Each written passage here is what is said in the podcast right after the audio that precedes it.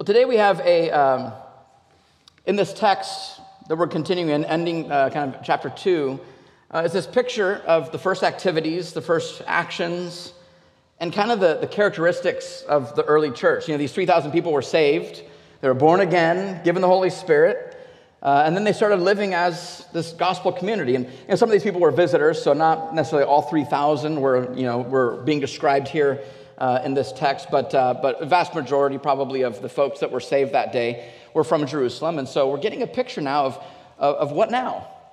So, so we've heard this gospel, uh, we've heard this truth. You, you, you, just told us that we killed our Messiah, uh, we were born again. So, so now what do we do? What, what happens now?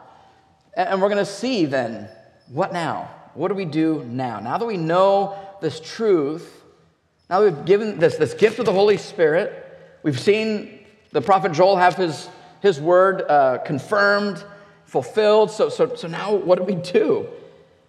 And this is what we're going to be looking at today. And this is the very section uh, of the scripture that I have right here on the front of my podium. This is uh, from a, a, page from a 1613 a King James Bible. So it's a, a third edition. The King James came out in 1611, so this is a third edition. And um, I found it years ago, and um, I just knew once this podium was built that this, you know, this is where we would come to start our week every single week to preach God's word, to sit under the word, to have the word preached to us, to our hearts. I just knew that uh, I wanted that scripture to be on the front. Um, because this is what we do is we gather here together to be in the word of god to be in prayer together to be in fellowship with each other so that we can go and fulfill the mission that god has called us to uh, and so what's interesting is for many years i've looked forward to preaching through this and i've, I've brought up this verse uh, this, this section of scripture many times throughout different sermons over the years uh, oftentimes at the beginning of the year when we go through kind of our, our vision uh, sort of mini series uh, but i've never really spent a whole sermon kind of looking at it uh, and here we are, interestingly enough, in 2022, and it's really kind of incredibly timely for us. As we continue as a church to emerge out of the past two years, uh, many of us have seen a lot of spiritual muscles have maybe had a little bit of atrophy.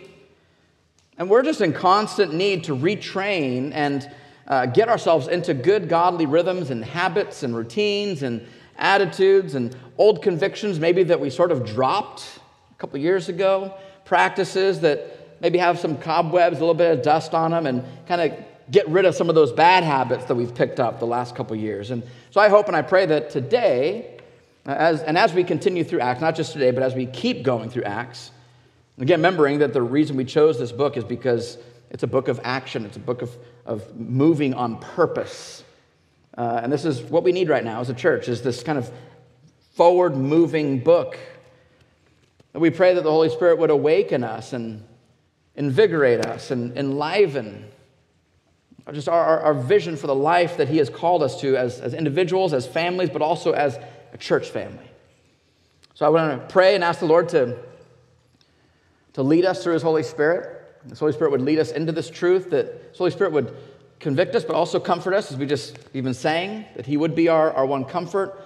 Um, we wouldn't live in a place of you know shame or condemnation because maybe we've we've dropped some habits, maybe we've gotten out of habit of certain things, and um, but we're not going to live in a place of condemnation or shame. We're going to we're going to say thank you, Holy Spirit, for this conviction.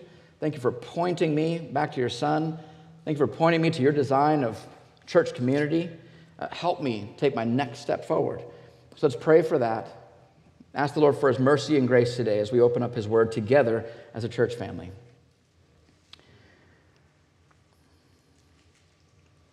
Father in heaven, we come to you as we do each and every week, as we start off our week together. And we ask for your mercy. We ask, God, for this because we know that you've already promised us every spiritual blessing in the heavenly realm. And so uh, we can ask in confidence that you desire, you want to bless this morning. You want to bless this, this meeting together. You want to bless us as your people because you want us to be a blessing to others. You want to be glorified among your people. You want us to, to seek and savor you and be amazed and be filled with awe and wonder for the many things you've done for us, most notably salvation. And so when we, we gather here, we, we know that you want to be glorified in our midst. We come with that excitement, we come with that anticipation that you desire to dwell with your people, that you do dwell with your people. You inhabit the praises of your people. And this morning we come to you, we, we praise you. We sing to you, Holy, holy, holy, Lord God Almighty. So, Father, we thank you that you have designed this amazing picture. You've saved us and not just sent us out as orphans, as individuals, but you've brought us to be part of a family, part of a body. And each of us were different members, different strengths, different weaknesses, but together we form the body of Christ. And then this, this church here, this is just one aspect of the body. There's the, the body across the globe and the body across history. We're just a part of this great story, this great body. So help us, lead us into all truth this morning, Holy Spirit. We love you and we thank you for your word. We thank you for the ability to come together and pray and to fellowship. Help us to never take this for granted. It's in Jesus' name we pray. Amen. So, Acts chapter 2, verse 42. We're going to be going to 47 this morning. So, keep in mind, this is right after Pentecost happened, right after they get born again. It says they devoted themselves to the apostles' teaching and to the fellowship, to the breaking of bread and the prayers. And then awe came upon every soul, and many wonders and signs were being done through the apostles. And all who believed were together and had all things in common. And they were selling their possessions and their belongings and distri- uh, distributing the proceeds to all as any had need. And day by day, attending the temple together and breaking bread in their homes, they received their food with glad and generous hearts, praising God and having favor with all the people. And the Lord added to their number day by day those who were being saved. So, this incredible picture, we have Pentecost, which, by the way, is today. It's kind of fitting. It's an incredible picture that after this time of Pentecost, we don't know how much time has gone by here, but it says that now, after this time of Pentecost, uh, now they're, they're living life together. They're, they're being in each other's homes, they're breaking bread, they're praying with one another, they're in the Word together. And Luke is painting this picture here for us the result of their salvation, of hearing Peter's message that a, a family that lives life together, that interacts with one another, that enjoys each other, that prays with each other. This is a picture of true gospel community. This is a, a family. This is what a collective sense of, of inward amazement over salvation does to a group of people.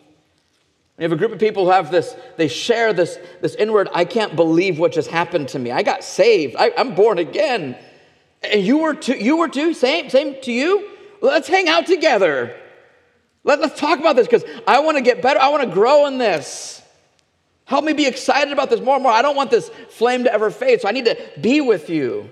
So, this draws them together to be this people that are given to the word, given to prayer, and given to each other as this gospel community. And we really see this even just compacted into one verse here.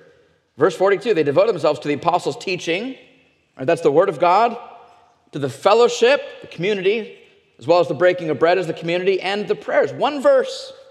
We see this just encapsulate these three primary means of God's grace that He has chosen and designed to bring us face to face with Jesus Christ. So they devoted themselves to the Word of God being declared in the context of their church family.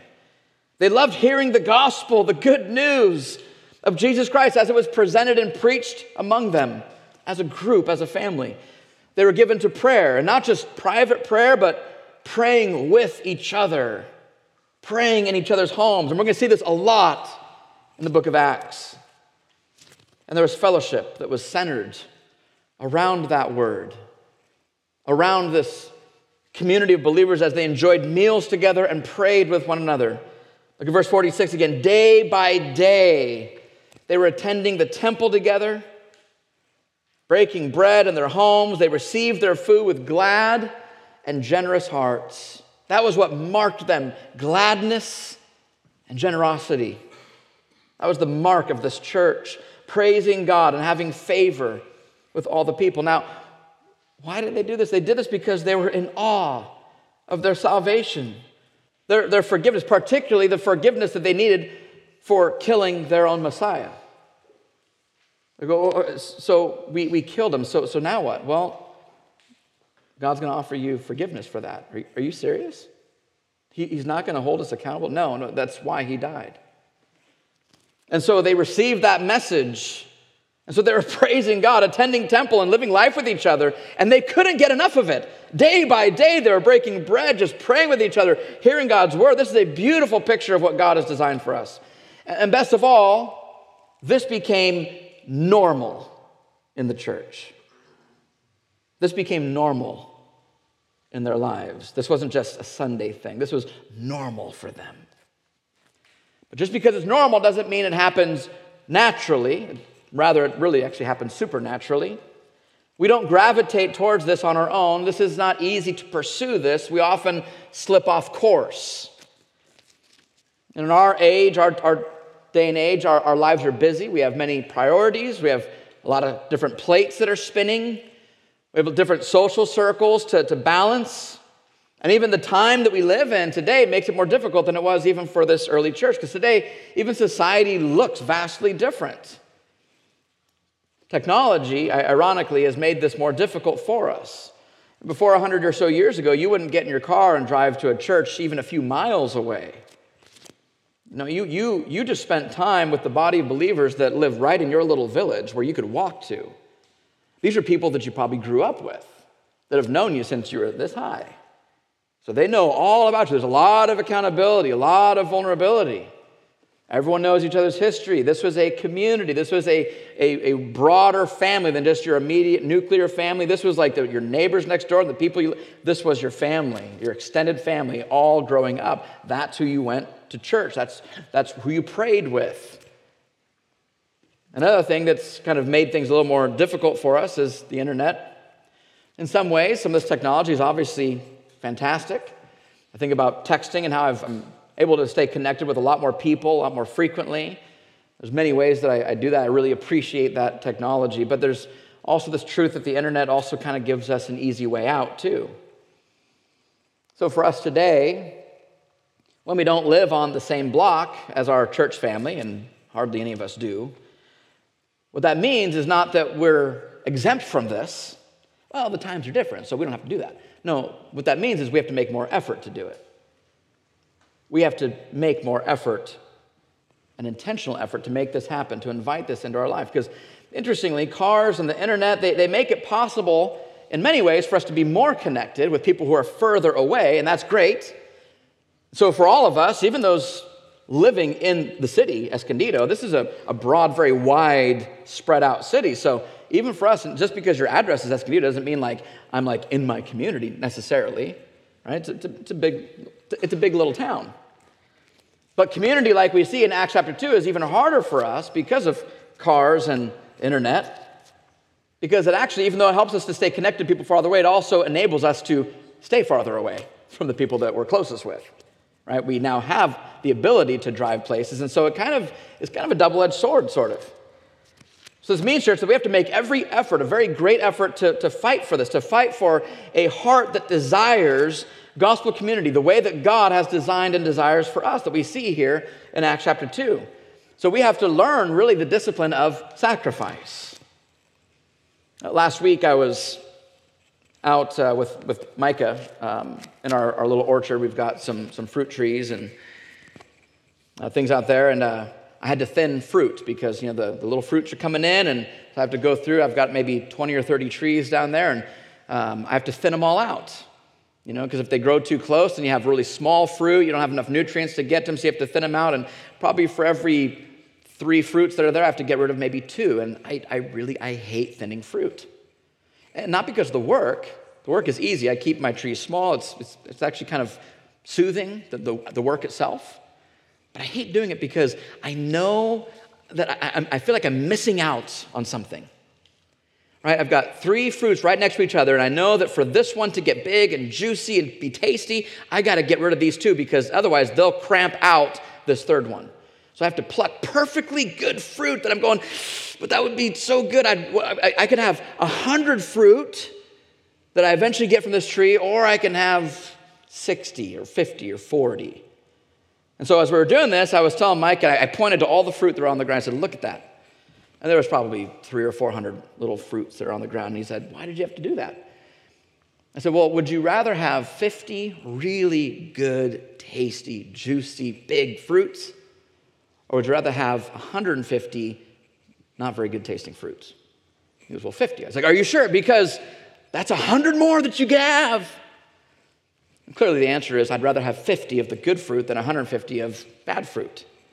And so, as we talked about, he said, So, so what you mean then is sacrifice. And I was like, That's exactly right. It's sacrifice. You have to sacrifice the potential of, of good things Things that are, that are good that you're going, I, I, if, I, if I cut this out, I'm going to miss out on something, but you have to learn how to sacrifice in order to get something better. Something that, it's actually designed to actually be this big tasty fruit rather than a bunch of small fruits.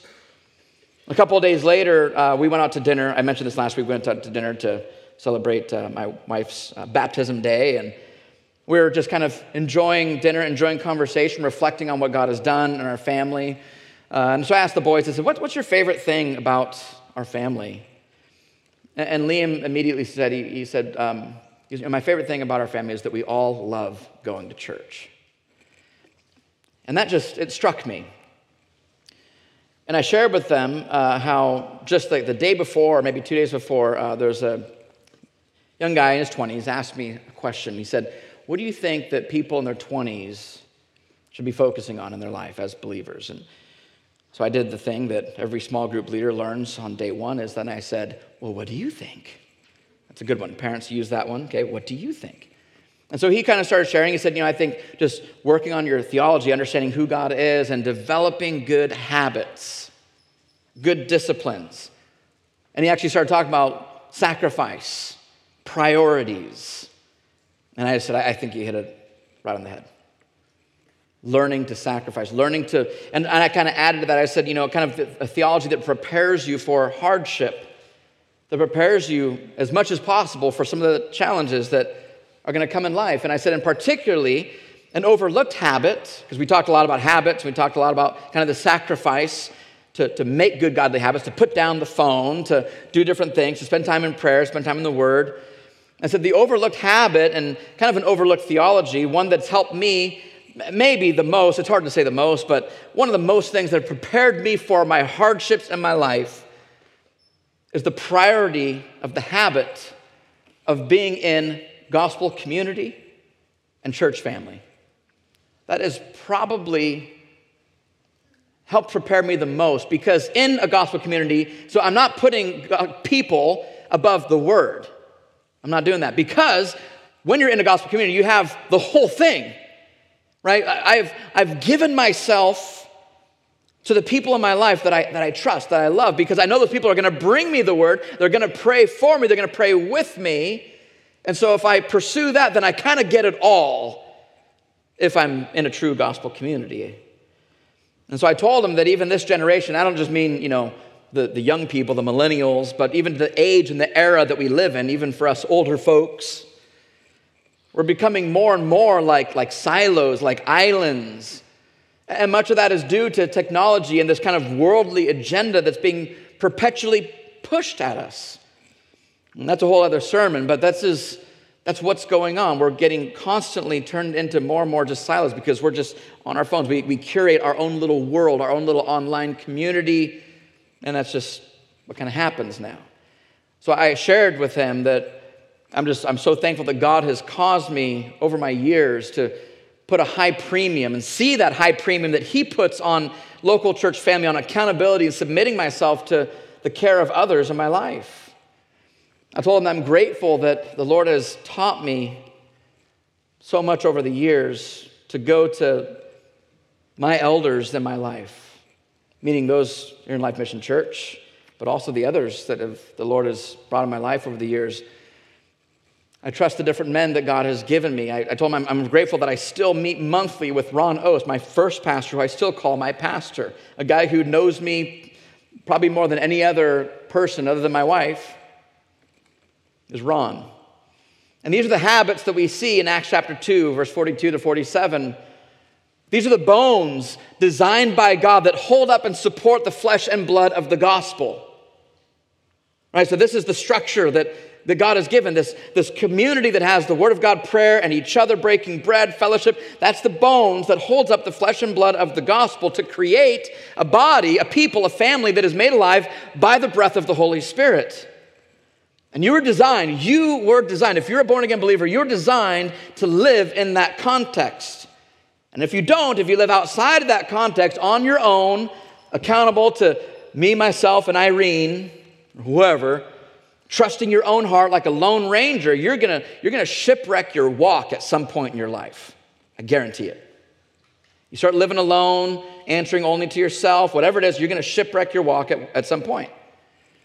Acts chapter 2 gives us this trellis that the vine of the gospel grows on so that it can produce the kind of fruit that brings real life. And then making that normal in our lives. I, I want to I wanna dispel a myth for us, though. That myth is that uh, if we just commit to these things, being the Word of God, prayer, and community, then we're going to be just like the first church and have this utopian community it's going to be awesome all the time and peaceful all the time, and we're all just going to sing kumbaya. It's going to be so fantastic. No friction, nothing like that whatsoever. I hear a lot of people say, if we were just more like the early church, then we'd be healthy. Well, I, I don't know if you've ever read the epistles, but that first church was really messed up. They had a lot of problems. So, so it's true, if we commit to these things, we will be more like the first church, but with all the problems just like they had.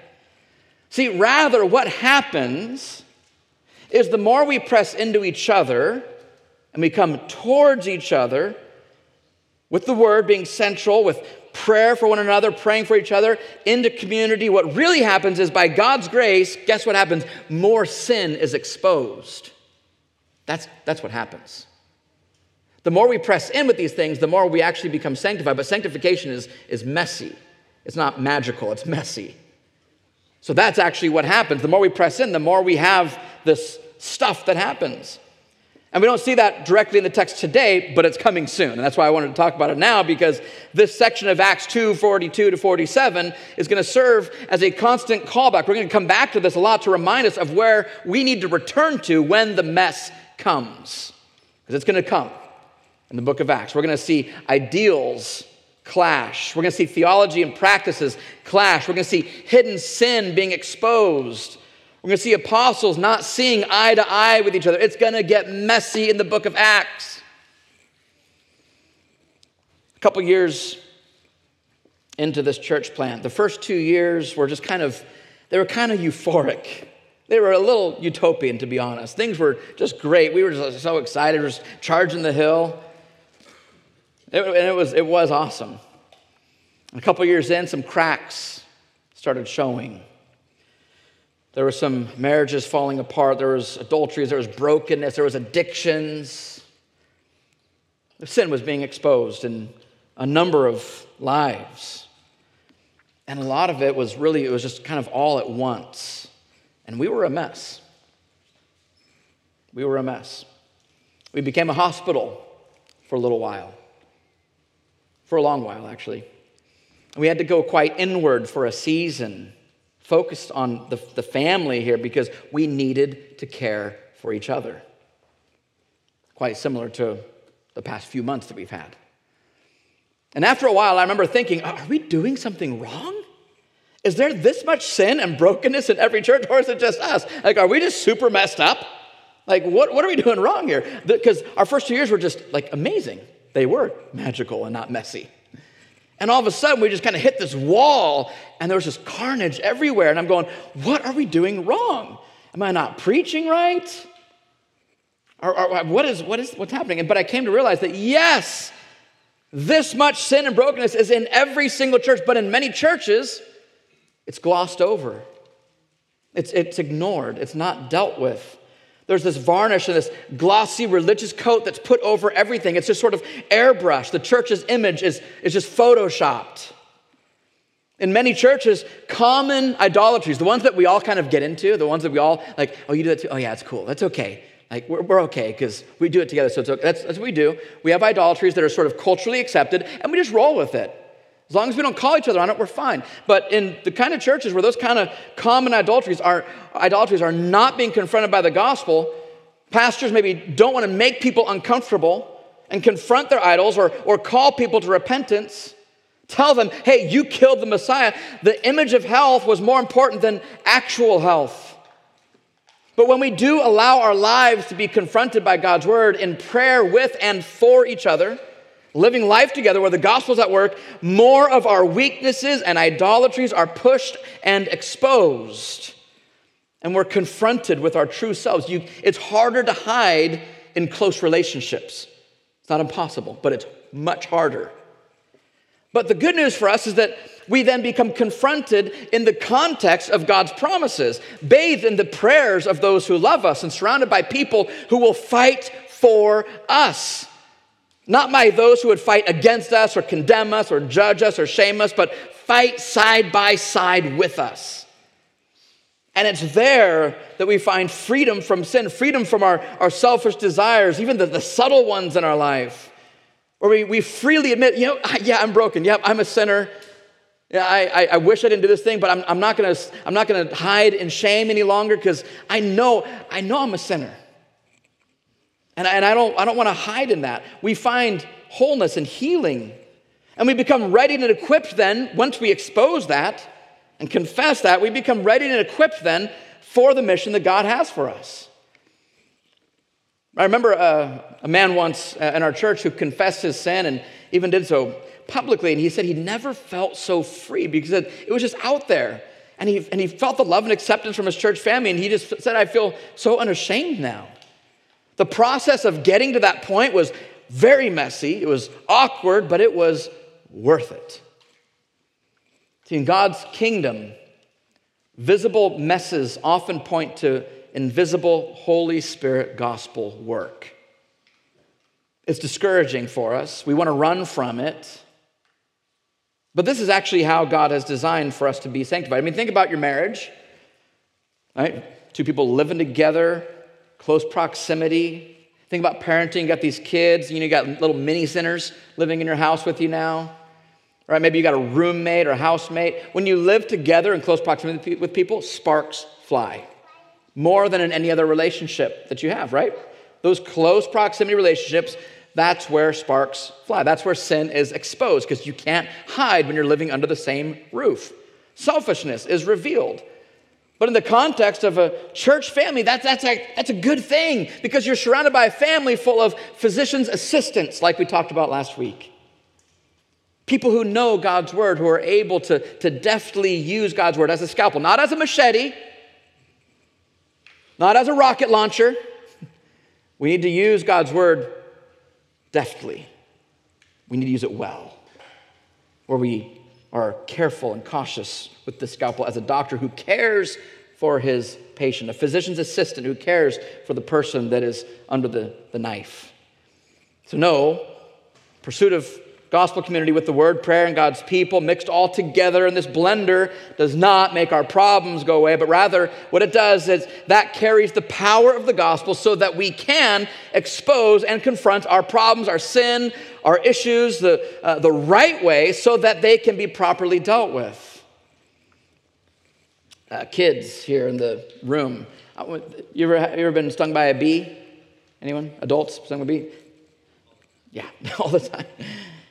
Imagine this bee sting, or, or maybe even worse, maybe for some of you adults, uh, surgery. Uh, you don't go to your parents and you say, Hey, I've got a bee sting, and then your parents just speak the word, they just say it, oh, just bee sting, be gone, and then it's all of a sudden gone. No, what they do is they go get tweezers and they start digging at that stinger, and, and it can hurt, but it's good. Uh, you go to the doctor with a problem, he doesn't just write a prescription and just because he wrote the prescription, now it's just gone. No, there's a surgery involved, there's recovery time, there's physical therapy, but it's good that you went to find this thing and have it be exposed. So the gospel is like that, that written doctor's prescription. And gospel community is like that scalpel. The prescription of the gospel, the word existing, isn't it's not just written by the doctor. Just, the doctor, our good, great physician, doesn't just speak that gospel and then our sin just suddenly disappears. No, he equips a church family with prayer, with that word. And through this fellowship and breaking of bread together, these are the very tools, like tweezers, like a scalpel. And these are the very context by which these things are first unearthed in our life and then exposed so that the gospel can properly deal with them and extract that stinger and extract that disease that's going on inside of us of sin. But that process can be painful and is even messy. Look at Hebrews chapter 3 verse 12 and 13. Take care, brothers. Pay attention to this, brothers. Lest there be in any of you an evil unbelieving heart. Remember, he, this, the author here is talking to brothers. Even as believers, we can have this, these parts of our heart that just don't quite believe the gospel. We just we live in shame and condemnation, and we, we don't believe in, in God's ability to sustain us. So then we go after other idols, we go after other things. It's all, all sin is, is the result of, of lack of faith and belief. So it says, Take care, brothers, lest there be in any of you an, an evil, unbelieving heart leading you to fall away from the living God.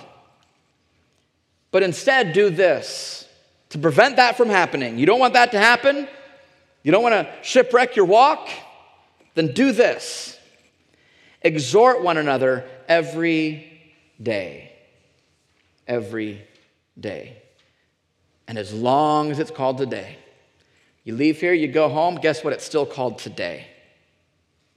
In a couple hours, you're having dinner, it's still called today.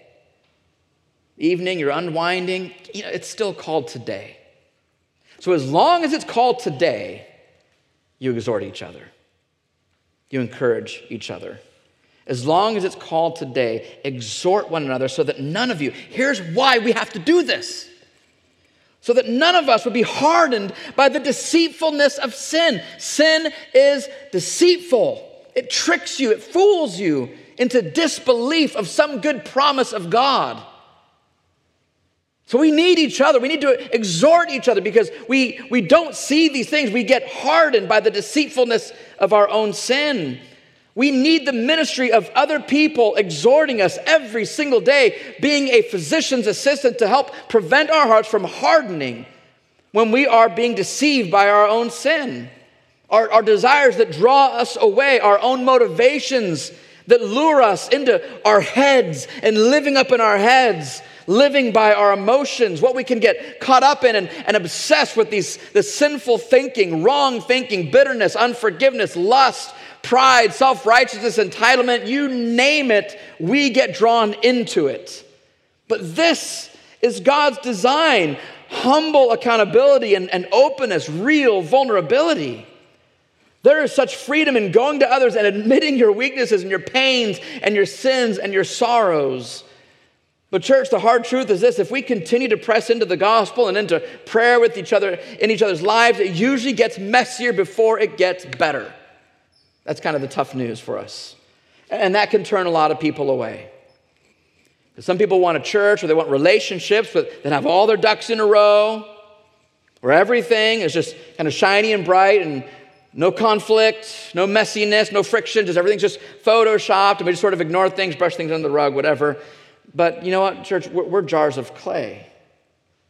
We're, we're, we're these weak vessels. We're fragile. We're broken. But yes, God has bound us back up, and now we carry in us the treasure of the gospel. And if you desire to be a, a physician's assistant, you're going to get blood on you. That's the nature of the job. It will get messy. If you press into gospel community, you're, you're going to get some blood on you. Church life is not going to be sterile or simple or easy. It's messy, it's awkward, but it's, it's worth it.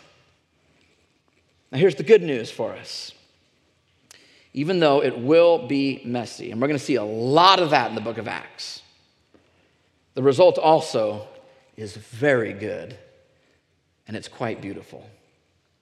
Look what it says in verse 43 here awe came upon every soul.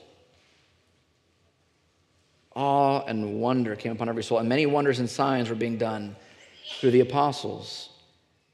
And everyone who believed, they were all together, they had all things in common. They were selling their possessions and belongings and distributing the proceeds to all as any had need.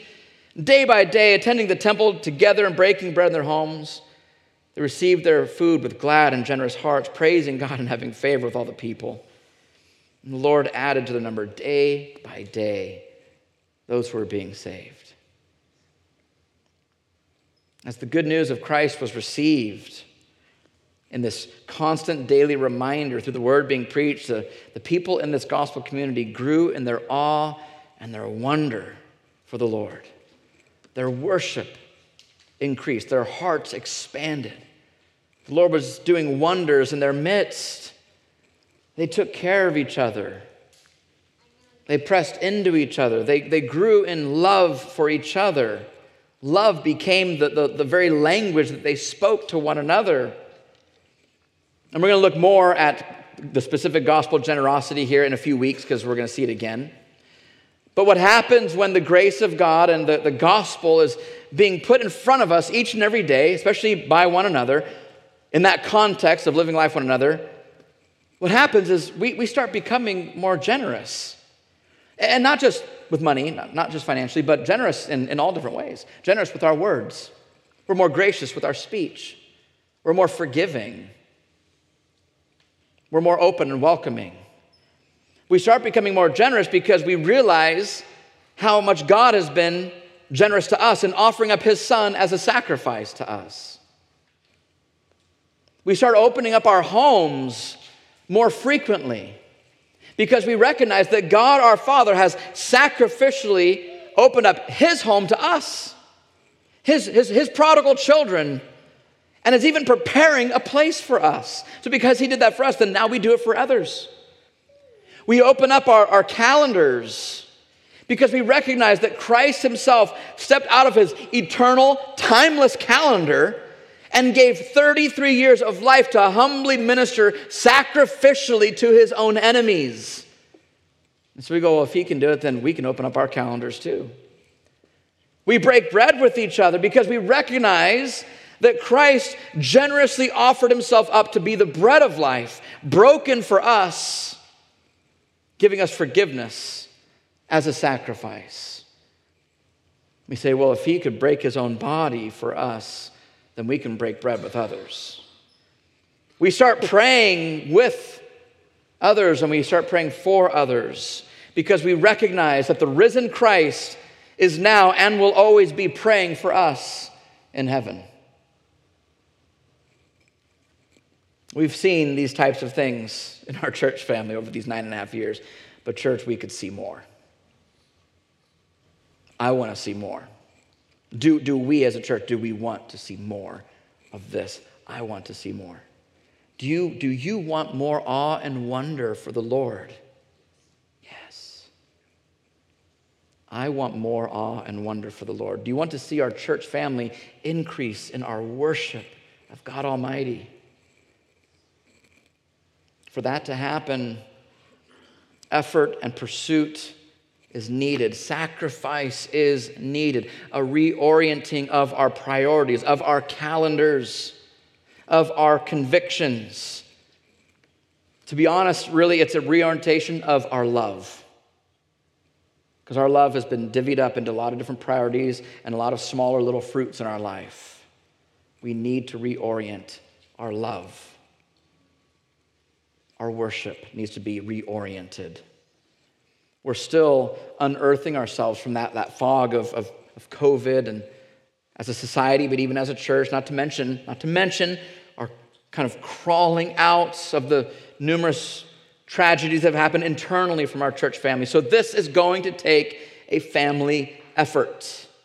And it's going to take family patience. To be praying, asking the Lord to help us to shake off the dust of bad habits that have formed over the past couple years complacency, apathy, cynicism, critical spirit, laziness, all the different things. So take inventory for yourself, not for your neighbor, but for yourself. Where are you lacking right now? Where do you feel like you, maybe your, your, your family, where are you lacking in these things? Where does a greater effort need to be made? A shifted perspective, a reoriented love. Later on, again in Hebrews chapter 10, verse 24, it says, Let us consider this. We want to think about this for a second. Let's consider how to stir up one another to love and good works. That, that's what we're doing right now. Church, how do we do this? How do we, let's consider how do we stir each other up to love and good works? Because that's what we need. And, and he goes on, not neglecting to meet together. We don't want to neglect that. That's the habit of some, that's become the habit of, of many. But rather, instead of neglecting the meeting together and being in and breaking bread and prayer together, but instead actually encouraging one another, and all the more, we want to do that all the more as you see the great day, the capital D day, the coming of the Lord drawing near. It's easy to, to get out of habit. So we need to consider how to get back into that habit, how to be with each other and stir each other up towards love and good works. And, church, just in case you've missed some of my previous sermons, I have to remind you today that I am preaching this to myself. Preaching this to myself. I know, I know that the last two plus years, particularly the last year, has, has taken a toll on me. Uh, I'm I'm different today than I was two and a half years ago. And that's not a bad thing. Bad habits can creep in, but I'm, saying that, I'm not saying that's a bad thing overall because that is the Lord's work in my life. He is taking me through things to get me to a certain point from one degree of glory to the next degree of glory. I thank the Lord for that. But it's as if you know, the Lord has kind of touched my hip, so to speak, and, and I'm walking with a limp. But as I said last week, I know also that I am not walking alone with this limp. I believe that God has struck me down in grief so that he can bind me up, and so that in my weakness, he would be strong in and through me. He's going to turn my mourning, my, my grieving, he's going to turn your mourning and grieving into joy. He turns our weaknesses into strength. Now, a little side note I shared this last week at the, um, the newcomers' lunch. The cool thing about that, that picture of God taking our mourning and turning it into joy is that He doesn't have grief and mournings over here, and that's kind of this thing, but then someday we're going to get to joy. That, that's not really the picture we have. He turns this mourning and grief into joy. It's almost like your grief and your mourning is going to become born again, it's going to be transformed into joy. He's going to use the very things that are grief and sorrows, and he's going to turn them into somehow joy. I don't, I don't get it. Sometimes I don't believe it, but that's what he does. He causes these things, in a sense, to become born again. He transforms them. And he does the same thing with our weaknesses. He does the same thing with all of our sorrows. And he's already been doing that in me, and he's going to keep doing more. And I can tell you this too that so much of the transformation in my own self has come from my receiving and enjoying the Word of God and prayer with and in the context of God's people. I look at the last nine months of my life, last couple years of my life. Most of the growth that has been happening, the sanctification has been happening, is because it's been in the context of God's people with the Word of God and prayer. It's not me going off and being a hermit and just whatever, but it's, it's been you guys. It's been you guys. It's been, it's been because I come here every single week. And I don't come here just because I, I preach. I come here because I love you guys. I love this church. And I do preach to myself every week. I need you guys in my life. And I need more. I need more of that in my life. So if we want to see this kind of this, this type of new community that the Lord has designed, the Lord has birthed, we need to be praying, Lord, let your kingdom come. Let your kingdom come here in this church, in this gospel community, starting in our own hearts. That you would transform us from the inside Transform our lives so that we would walk through this community in awe and wonder of who God is. That we would then be on mission for Him to be declaring the good things of God to the people that He has brought into our lives. But we need to pray, God, let your kingdom come here in this church, in this gospel community, starting in our own hearts. Let your kingdom come and rule and reign in my heart, rule over my mind. Help me to take every thought captive. And if we want the kingdom to come, we remember that Jesus said that that is for the poor in spirit. Blessed are the poor in spirit, for theirs is the kingdom of God. We need to start in that place, being needy in spirit, being humble in spirit. People who are desperate for the power of the Holy Spirit, the power of the gospel to work in our lives each and every day, as long as it is called today. That takes humility to be a needy person to be a needy person going to your Father every day in deep, desperate need for strength. But if we want the kingdom, he says, Blessed are the poor in spirit, because theirs is the kingdom of God. And, and I want the kingdom to come and rule and reign in my heart and in this church and in this community. So we need to pray that the Lord would do this in us pray that He would humble us, to teach us to be poor in spirit, so that we would become the church that He desires for us to be a church that is devoted to His word, to prayer, to fellowship with each other, to breaking bread, to inviting people into your homes. Having some messes, having all the kids run around, it's chaos and it's loud, and some of them are coloring on the walls, but who cares? It's just a wall. So it takes a little bit of time the next day to clean it up, but, but that's, that's, this is life. This is what we're called to do is have these messes in our life, not care if, if everything's all pretty and in order in your house. Just have people over. Have people over. Break bread with one another. This is what we need to be praying for so that we would be able to receive the kingdom into our lives. To pray for that humility to just invite people and, and invite messes. So, church, in, Ask the Lord to do that in your heart. Ask the Lord to, to help you to be transformed, to grow, to be changed, so that you have this desire to be in this kind of gospel community with one another. Pray and ask the Lord, where, where do changes need to be made? Where do sacrifices need to be, to be happening? Help me, Lord. Help me learn how to thin fruit in my life so that I can have better fruit. It's hard, it's, it's not easy. Again, I, I, I hate thinning season. Hate it.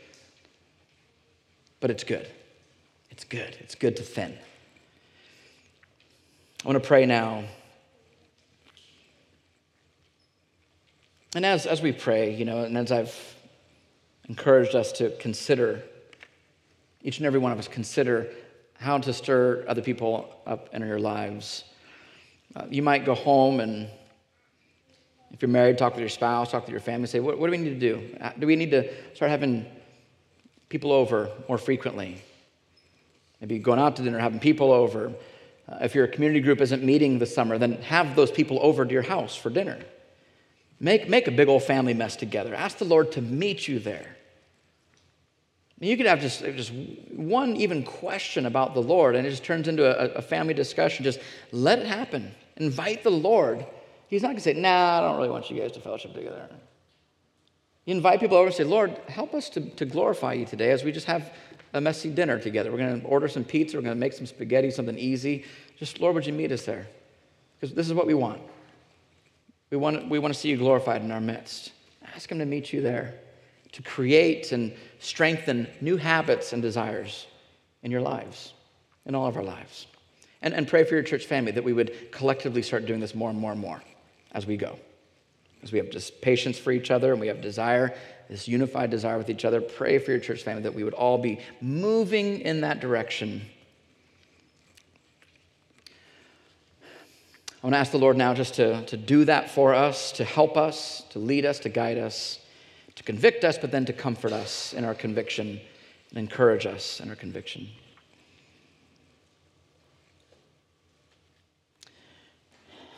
Father in heaven, we come and we, we admit our, our weaknesses, we admit our, our faults. Um, I could be the first in line here just to start listing off a number of ways that I know that I, I want to grow. I want to see change in, in habits and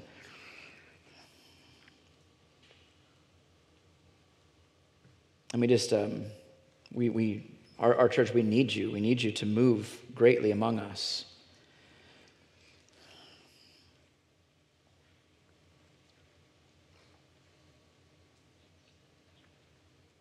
Well, there's just been a, uh, it has been a, a hard, challenging, foggy season. And um, and we know none of it's been by mistake. None of it uh, caught you off guard, though it may have caught us off guard a handful of times. But you're working all these things for your glory, that you would be glorified in the midst of your people. You walk among us because we are the temple of the living God. And you desire to be glorified among us, and we desire for you to be glorified among us. So help us. We are needy. We are broken. We need the power of your Spirit to work in us, to, to reorient our love, reorient our worship. Oh, there's so many things that have just accumulated, just build up over the, over the last year, the last couple years. Just complacency or, or some, some bitterness or some um, unmet expectations or some um, all kinds of things laziness, justification for this and that. I mean, just. so, God, we just need to, you know, to shake these, these bones, enliven us, wake us up, help us. I am so, so, so grateful for the great work that you have been doing in our midst for the last nine and a half years. I am just amazed at what you've done in us and through us. But Lord, we, we desire more. We desire more. We never want to become complacent or give up. We want to keep pressing in. We do want you to transfer us from one degree of glory to the next. We look forward to what that next degree looks like in our church family. And I just I see you at work all over the place, especially in this, this challenging time, this hospital season we've been in. I see you at work and it's amazing. I, just, I look forward to that next season, but I, I'm just grateful for the way that you have been working among us. I trust your ways. I trust your handiwork. I trust uh, the physician's steady hand. As you wield that scalpel, that two edged sword of your word, and you go to work in our hearts, in our minds, in our church family, you are doing an amazing work in our midst. Oftentimes we just we don't see it, but we know it's there because you're good. You're good and you love this church. And you will complete the good work that you began in this church, that you began in our hearts, that you began in the, the capital C church. You're going to remain faithful to us, even when we're unfaithful. You are a good God. And we do stand in awe and wonder of who you are and what you've done, that you have saved us, though we killed the Messiah. You gave us forgiveness and salvation. Let us never let that go far from our minds. As long as it's called today, let us exhort one another in that great truth. We need that reminder each and every day of our life. So we thank you, God, for your goodness towards us, your faithfulness towards us, your power amongst us, your wisdom amongst us. We love you and we thank you. And it's in your Son's mighty and precious and amazing name that we pray. Amen.